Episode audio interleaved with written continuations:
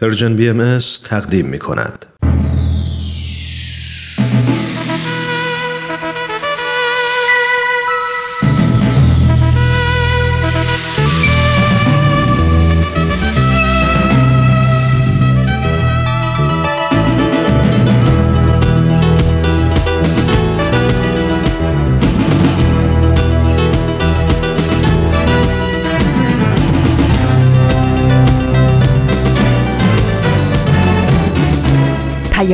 دوست.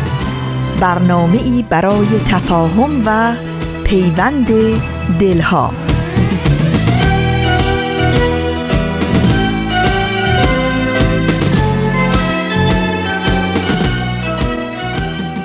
با سمیمانه ترین درودها از کرانه های دور و نزدیک به یکایک شما شنوندگان عزیز رادیو پیام دوست.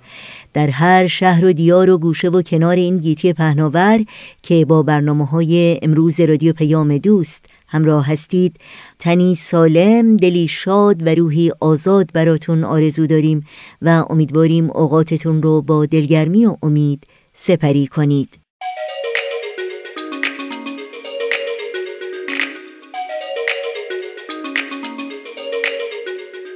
نوشن هستم و همراه با بهنام پریسا و دیگر همکارانم پیام دوست امروز رو تقدیم شما می کنیم.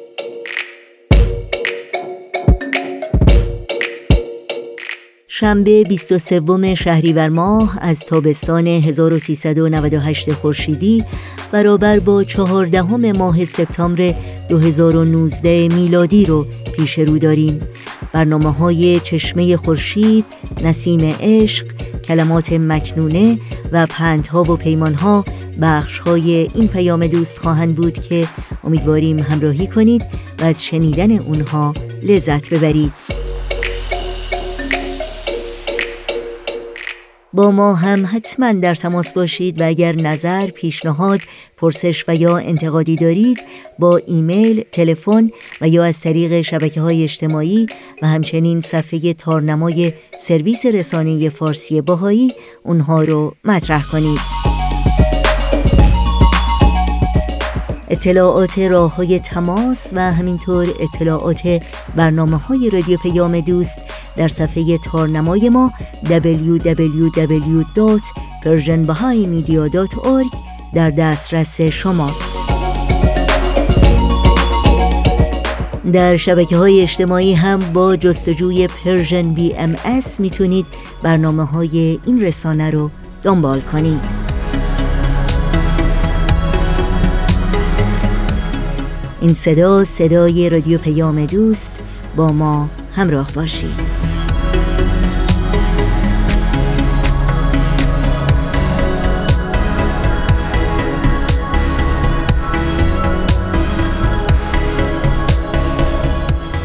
اولین بخشی که در پیام دوست امروز تقدیم شما شنوندگان عزیز می کنیم برنامه تازه است از مجموعه چشمه خورشید که به مناسبت دویستمین سالگرد تولد حضرت باب بنیانگذار آین بابی و مبشر آین بهایی تهیه شده. از شما دعوت می کنم توجه کنید.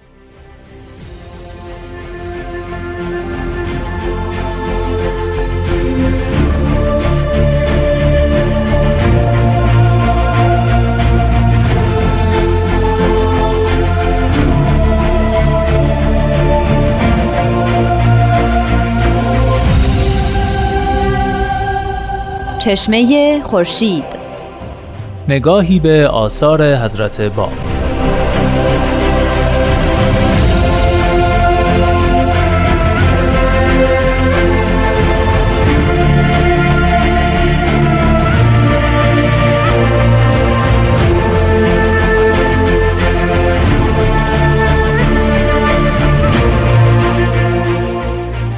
شنوندگان عزیز رادیو پیام دوست با درود.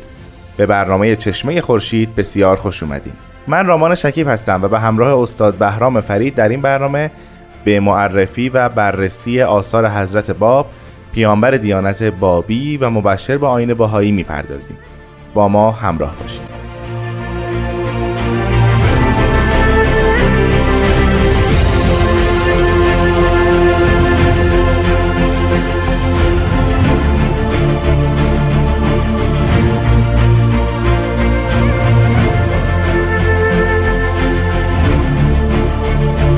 فرید وقت بخیر. خوشحالم که میبینمتون.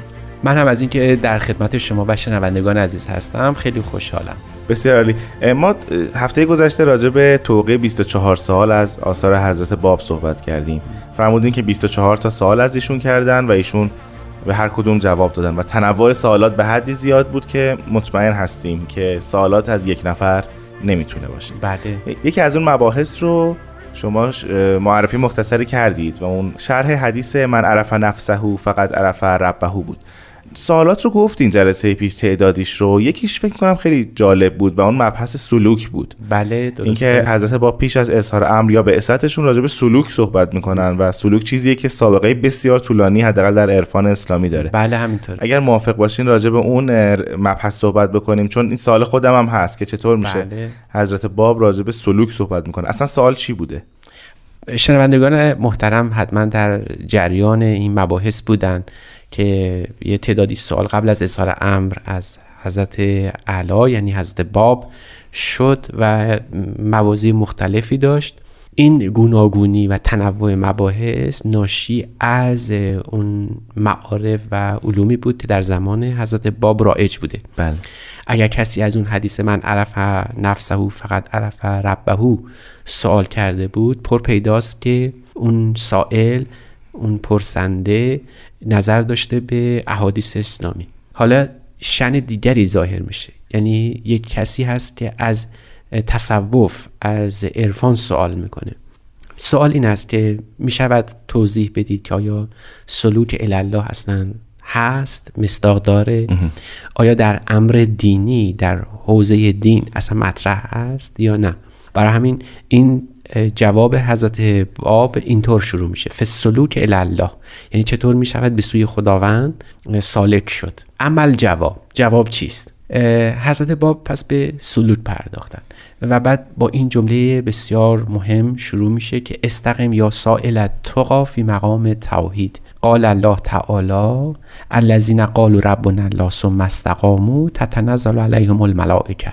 الا تخافوا ولا تحزنوا.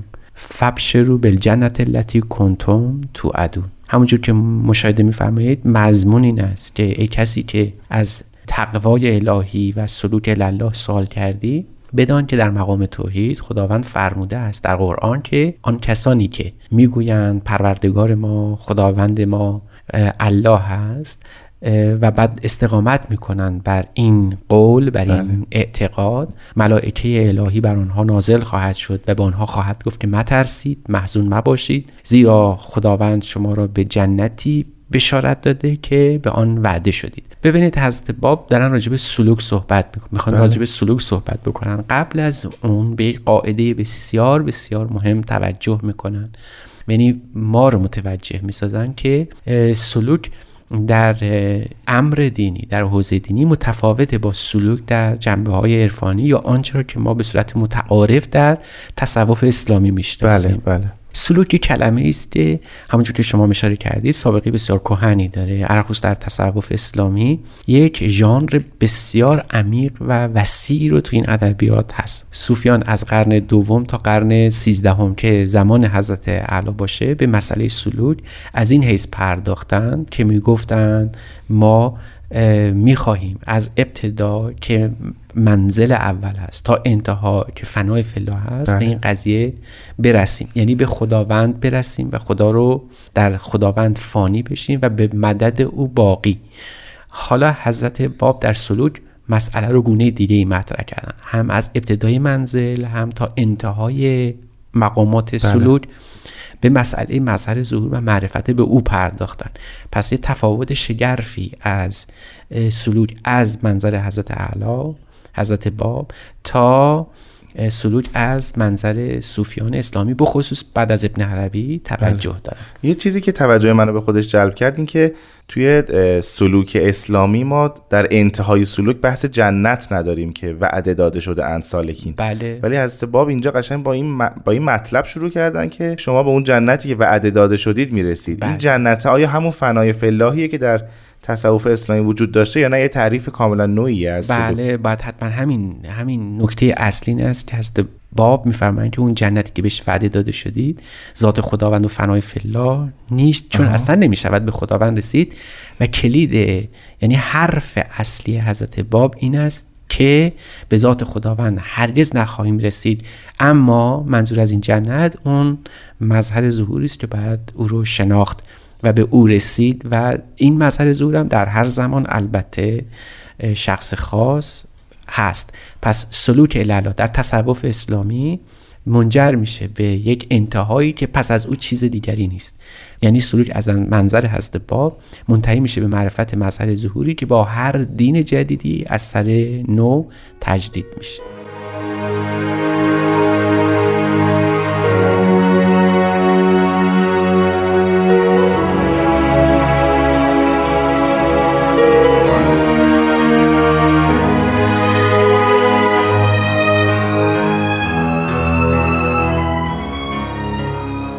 شنوندگان عزیز به برنامه چشمه خورشید برنامه معرفی و بررسی آثار حضرت باب گوش می‌دید. جناب فرید بر من خیلی جالب شد. توی شرح حدیث من عرف نفسه فقط عرف ربه حضرت باب مظهر ظهور می‌ذارن مرکز بله. توجهات.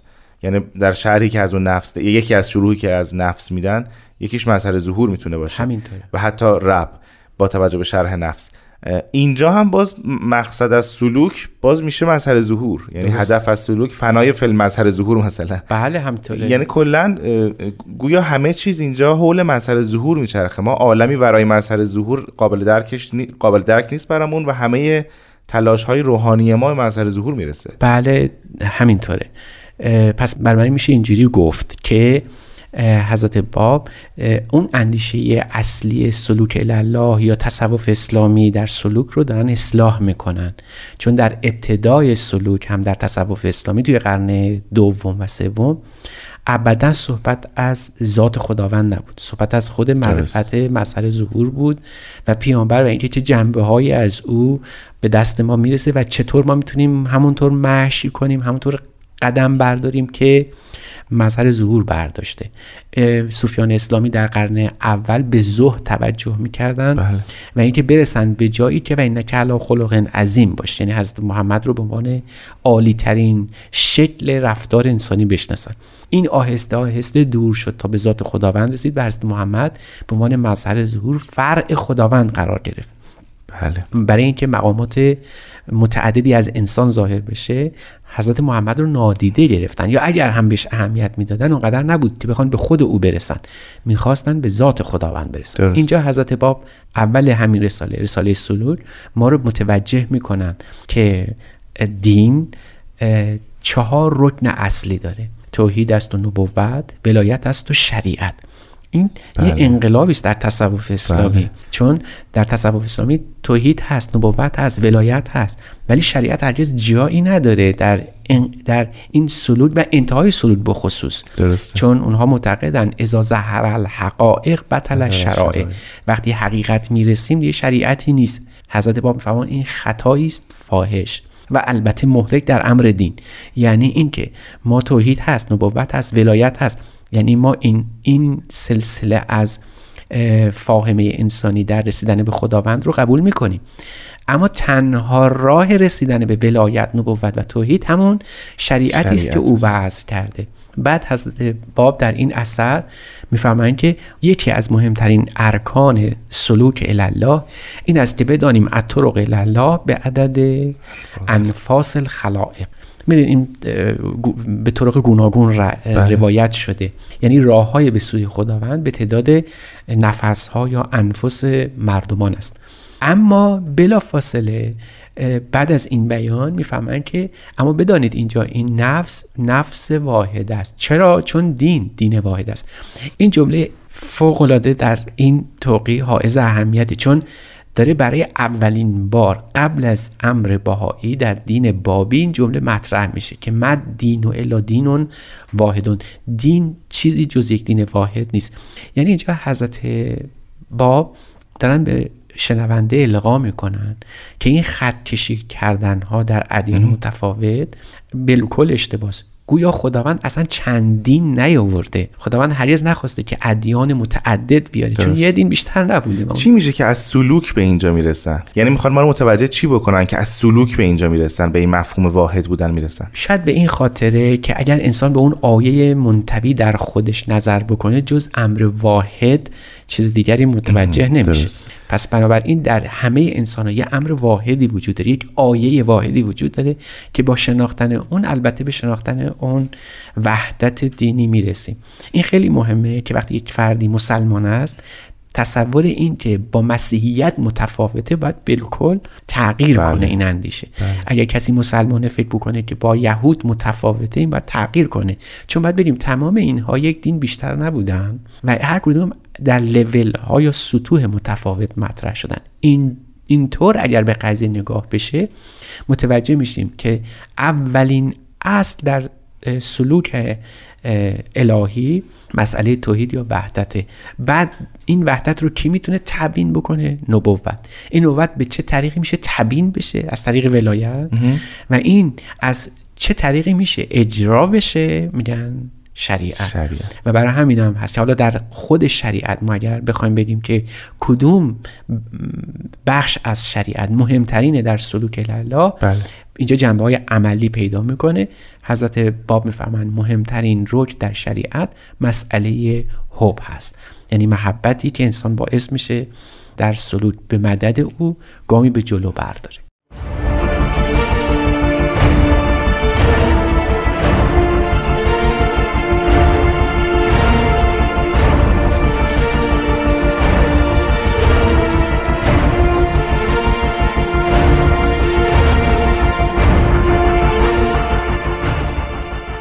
عزیزان شنونده به برنامه چشمه خورشید گوش می‌دید.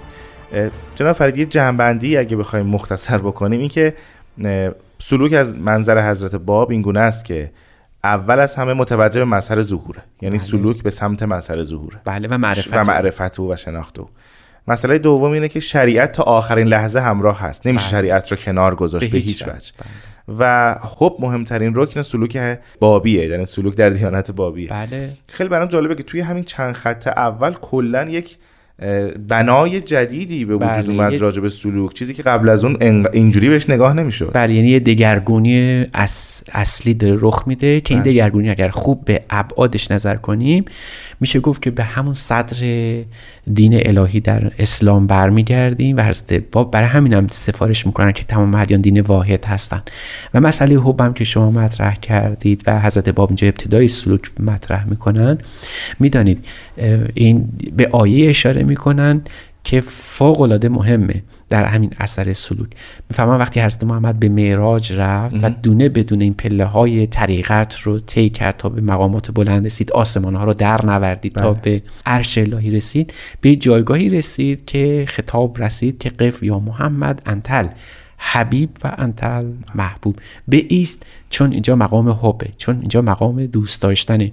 از اینجا بالاتر دیگه نمی شود رفت. حضرت بابم در همینجا میفرمایند. فرمان در سلوک الله گام اول این دوست داشتن یا عشق مفرتی است که ما به هستی داریم. فرمان چهار تا مقام هم بیشتر نیست. حب و حبیب و محب و محبوب, ببینید درست مطابق با همون ارکان اربعه چهار مقامی که ذکر کردن بله. توحید نبوت ولایت و شریعت.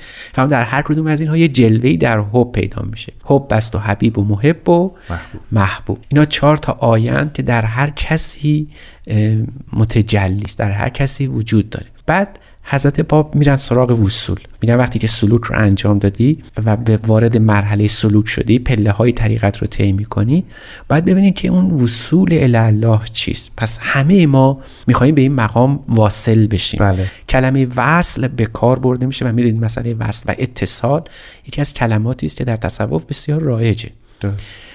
اینجا برای اینکه مخاطب خودشون رو آشنا بکنن با اون ادبیات صوفیانه در تصوف اسلامی جمله ای رو به کار می‌برن که می‌فهمن که بدان که وصول همان رسیدن به مقام آیه است که در تو نهفته است برای اینکه به خداوند برسی. اون مقام اسمش تقواست. تقوای خالص.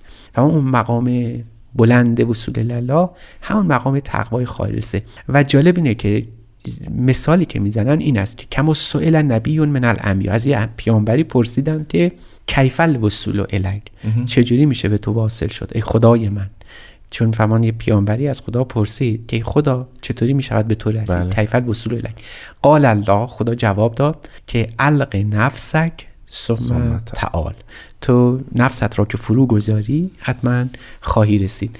میفهمان که پس اگر مراحل ابتدایی وصول الله رو بخوایم بر بشماریم مهمترین مقام این است که انسان در مسئله وصول نفسش را زیر پا بگذارد. بله. یعنی نفسش را فراموش بکنن و این چقدر در تصوف اسلامی و در سرچشمه تصوف اسلامی یعنی در قرآن و احادیث اشاره شده بود. قبل من یه سوالی داشتم قبل از این بحث وصول. ما توی سلوک سلوک در عرفان اسلامی مراحل مختلف و مقام های متفاوت داریم. بله، از, بله. از دو, دو وادی داریم. الا ماشاءالله هم تو میره بالاتر و بالاتر و بالاتر. بله.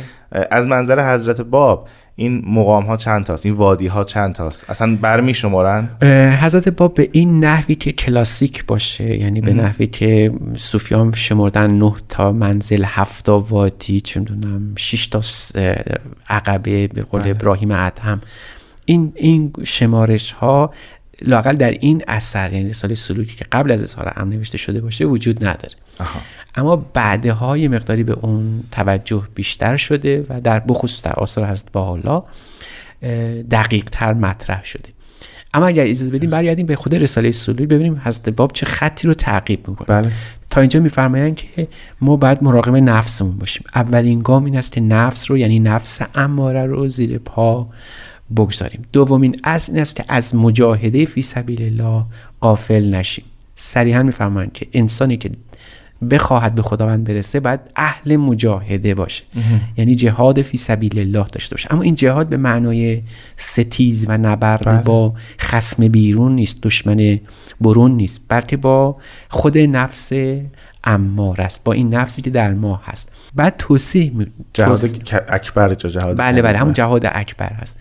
بعد می‌فهمن که مبادا فکر کنی این جهاد با نفست به معنای خار داشتن خود یا ندیده گرفتن دنیاست. یعنی ریاضت رو گذاشتن کنار. بالکل این فوق العاده مهمه در این اثر برای اولین بار حضرت باب ریاضت رو دارن برخلاف آنچه که اهل تصوف میگن مطرح می‌کنن. بله. فهمان لا تقفل عن الاجتهاد و لا تحرم نصیبک من دنیا یعنی تو بعد از دنیا اون چیزی که نصیبت هست بر ببری بهره ببری. اما خاطرت باشه که اون چیزی که انسان رو از خدا دور می‌کنه همون اشتغال قلبی یا توجه ما به ماسوالاست بله. فمان این فرار کن. فر کل الفرار ان کل ما یشغل و عن الله فرار کن از هر چیزی که تو رو از خداوند دور می‌کنه. برای اینکه فانه سم قاتل یحرقک. این مثل سم قاتل مونه که تو رو از بین می‌بره. پس تو باید حتما به دنیا توجه بکنی به قدری که از او سهم ببری و نصیب توست. اما از خدا دور شدن یا از خدا غفلت کردن این خطاست و مهمترین آفت است برای رسیدن به خداوند و سلوک الله این خیلی امتحانش سنگین تره که در دسترس باشه در واقع متاع دنیوی و ازش در حد معلوم استفاده بشه تا اینکه کلا ریاضت بکشیم و گوشه نه، نشین. بشیم و استفاده بله. نکنیم خب بله. چیزی نیست در دسترس بله و این این سختره بعد توضیح هم میدن به این نحو که دنیا یه امر بیرون نیست بلکه که امر ارزشی است میفرمان اصل المانع الغفلت عن الله اصل مانعی که انسان رو باعث میشه به خداوند و معرفت مظهر ظهور نرسه همون غفلت از خداونده بعد به معنای جدیدی از دنیا و آخرت می‌رسن. خیلی ممنونم جناب استاد بهرام فرید که وقتتون رو در این برنامه در اختیار ما گذاشتید و راجع به این مسائل با هم صحبت کردیم. ما این مط- مطالب رو در هفته آینده حتما پیگیری خواهیم کرد. مرسی از شما و تحمل شنوندگان. خواهش می‌کنم. شنوندگان عزیز از شما هم بسیار سپاسگزارم. خدا نگهدار.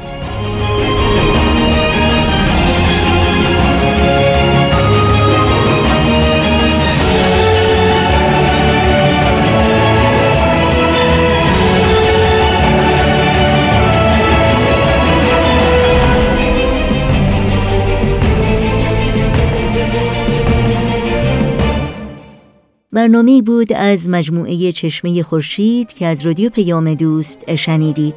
همراه با شما شنوندگان عزیز به قطعه موسیقی گوش می‌کنیم و برنامه های امروز رو ادامه میدیم.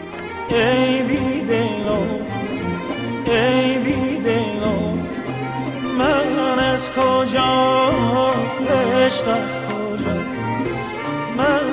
کجا؟ عشق کجا؟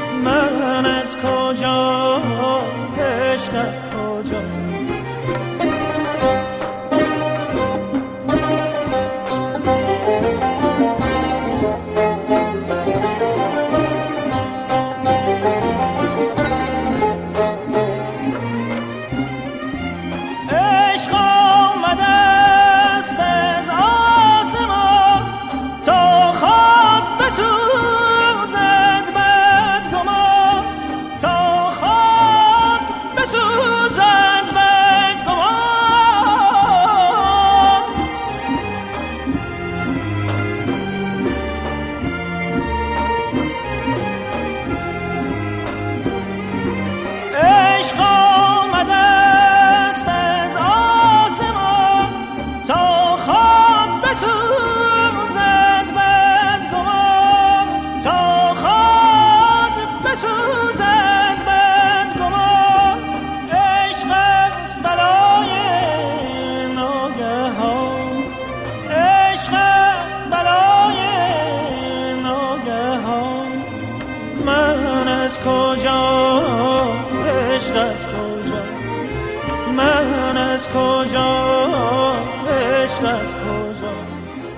همچنان شنوندگان عزیز رادیو پیام دوست هستید در این ساعت بخش کوتاهی رو از مجموعه کلمات مکنونه از آثار حضرت بهاءالله بنیانگذار آین بهایی میشنویم این مجموعه حاوی مفاهیم عمیق روحانی و آموزه های اخلاقی است که شما رو به شنیدن بخش کوتاهی از اون دعوت می کنم.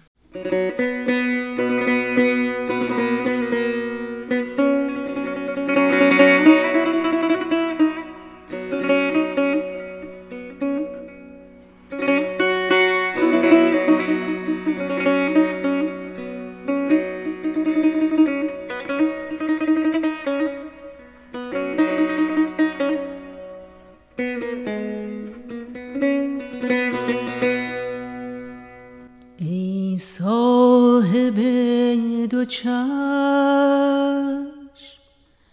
چشمی بر و چشمی بر بر بند یعنی از عالم و عالمیان. برگشا به جمال قدس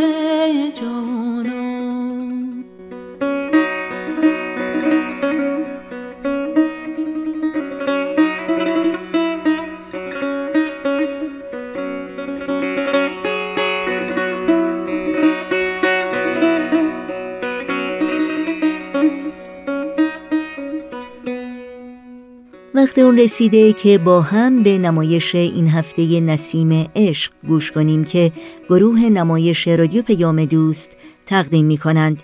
این برنامه نیز از برنامه های ویژه امسال یعنی دویستمین سال روز تولد حضرت باب بنیانگذار آین بابی و مبشر آین بهایی است.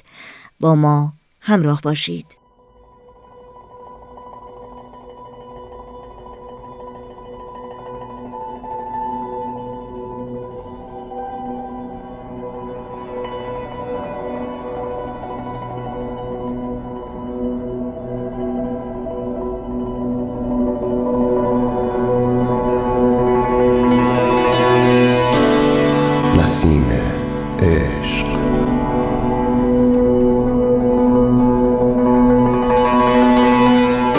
بر اساس تاریخ نبیل زرندی و منابع تاریخی دیگر. قسمت هفتم.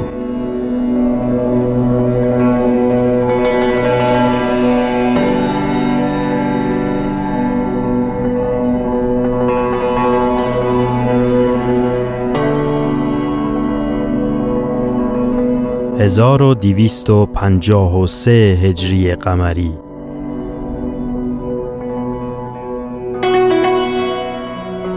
بوشهر همیشه به عنوان مقصدی قابل توجه برای تجار و بازرگانان آن زمان بوده. شهری پر رونق و پر رفت آمد. مسافرخانه ها پر بود از بازرگانان از اقوام مختلف و انبارها پر بود از انواع کالاها.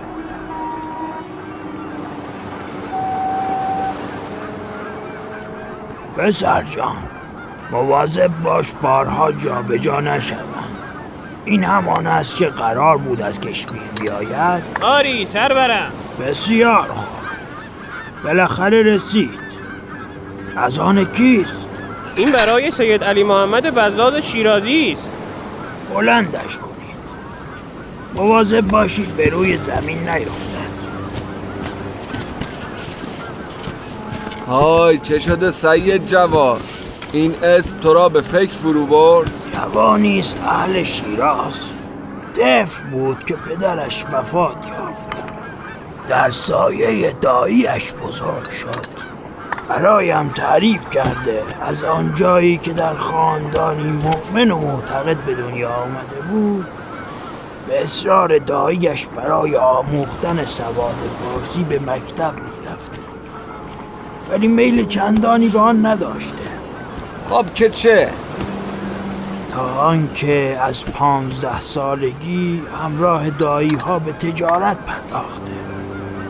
ابتدا به مدت چهار سال با مشارکت دایی ها و سپس مستقلا تجارت می کند تجارت خانه آنها در سرای میمندی است. و در بالاخانه همان حجره هم سکونت دارد. در این سن مستقل شده است. چه شهامتی؟ تو می‌گویی چه شهامتی دارد؟ شهامت یکی از فضائل والای این جوان است. او بسیار پرهیزگار است. همیشه در حال نماز و دعا و مناجات. هر وقت از تجارت فارغ می شود سراغ عبادت می نه نه نه اشتباه گفتم. در تجارت هم دائما در حال عبادت است. هرگز برای نوشتن بر بسته های تجارتی منحنی نگشته است مگر آنکه در همان حال خدای را سجده نماید و به تسبیح حق بپردازد. سید جواد راست می‌گوید. من او را دیدم. یک بار برایش بار بردم. با سن کمش بسیار مهربان است.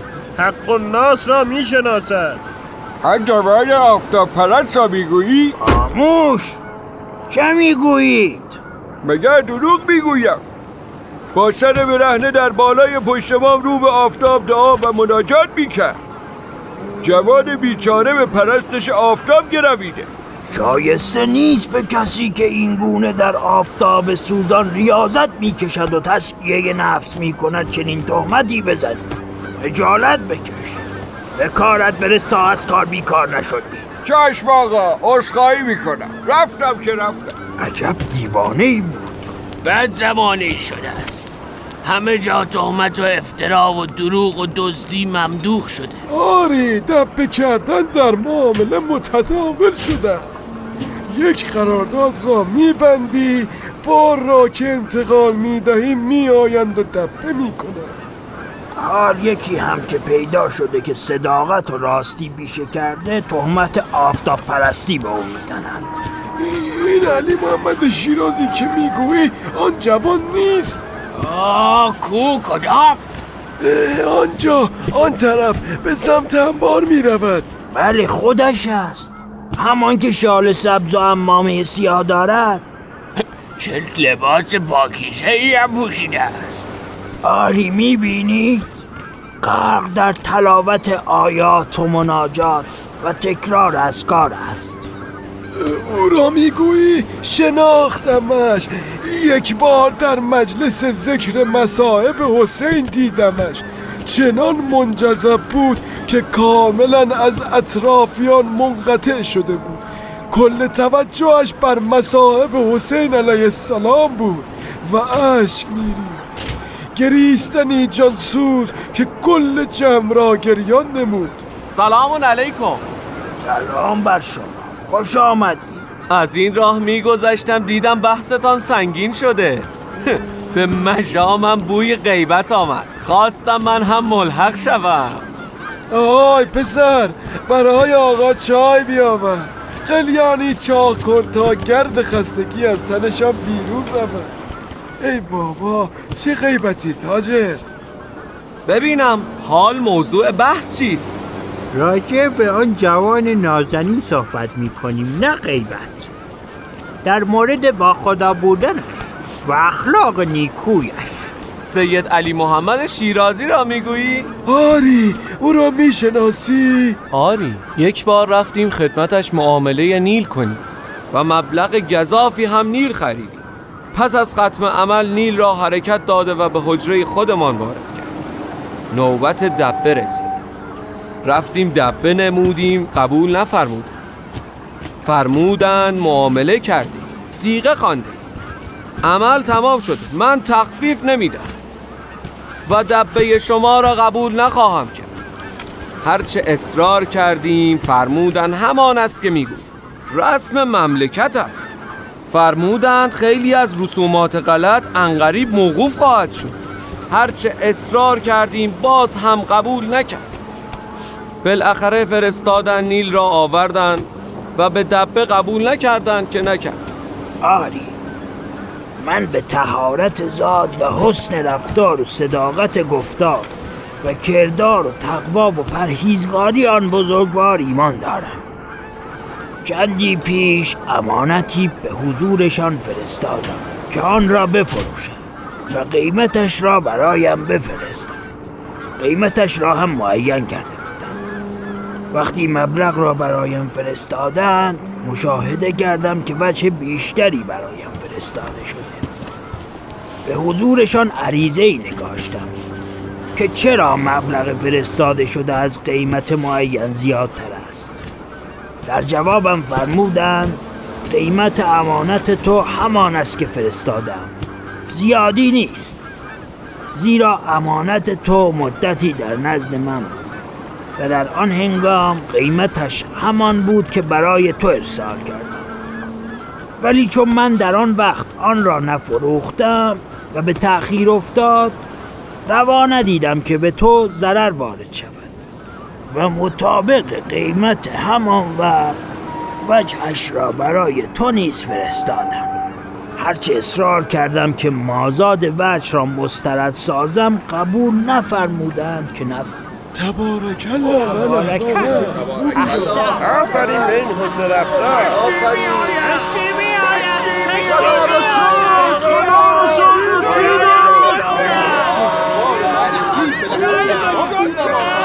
پسر یادت باشد گوسفندی قربانی کنیم که شکر خدا بارمان رسید. خدایا شکرم.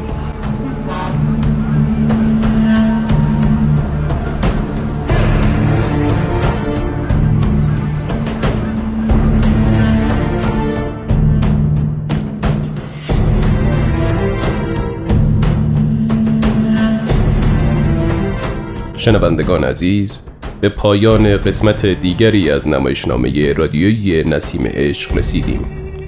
ادامه این روایت را در قسمت بعد از پرژن بی دنبال کنید.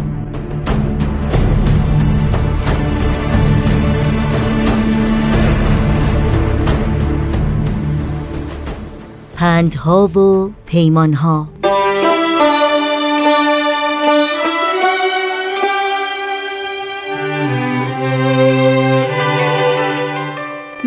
می الکات رمان نویس و شاعر معروف آمریکایی در ماه نوامبر 1832 میلادی یعنی بیش از 180 سال پیش در شهر فیلادلفیا در ایالت پنسیلوانیا در آمریکا به دنیا آمد. از کودکی برای کمک به خانواده فقیرش که به سختی زندگی می کردند شروع به کار کرد. اما از همون زمان استعداد سرشار او در نگارش تحسین برانگیز شد. اندک اندک نوشته های او نظر و توجه منقدان ادبی رو جلب کرد و موفقیت های بزرگی براش برمغان آورد. لویسا از فعالان جنبش ضد بردگی و از مدافعان حقوق زنان بود.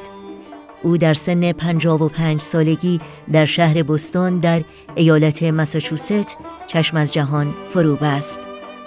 زنان کوچک، مردان کوچک و پسران جو در جرگه شناخته شده ترین آثار ادبی اوست.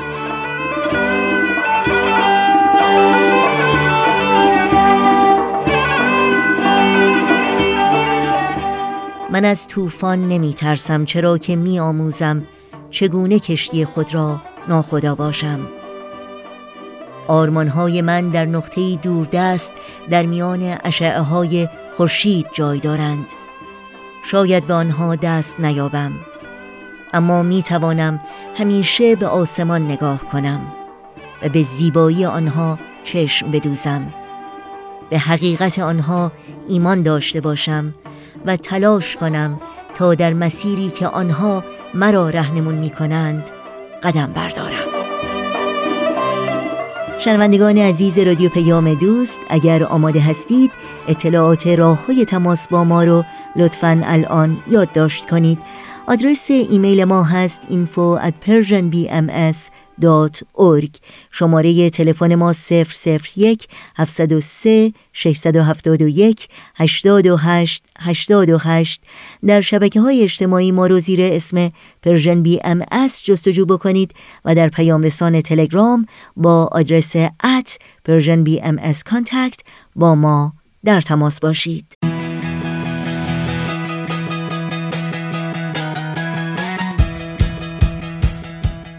نیوشا راد و نوید توکلی همچنان همراه با شما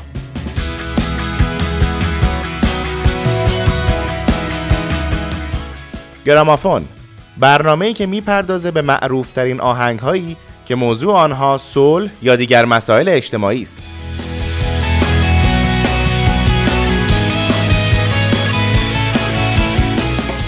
یک شنبه ها از رادیو پیام دوست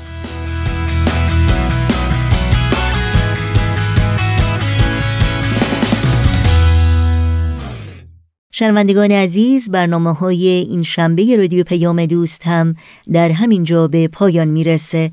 همراه با بهنام مسئول صدا و اتاق فرمان پریسا ویراستار و تنظیم کننده برنامه های امروز و البته تمامی همکارانمون در بخش تولید رادیو پیام دوست از همراهی شما سپاسگزاریم و خدا نگهدار میگیم. تا روزی دیگر و برنامه دیگر شاد و پیروز باشید.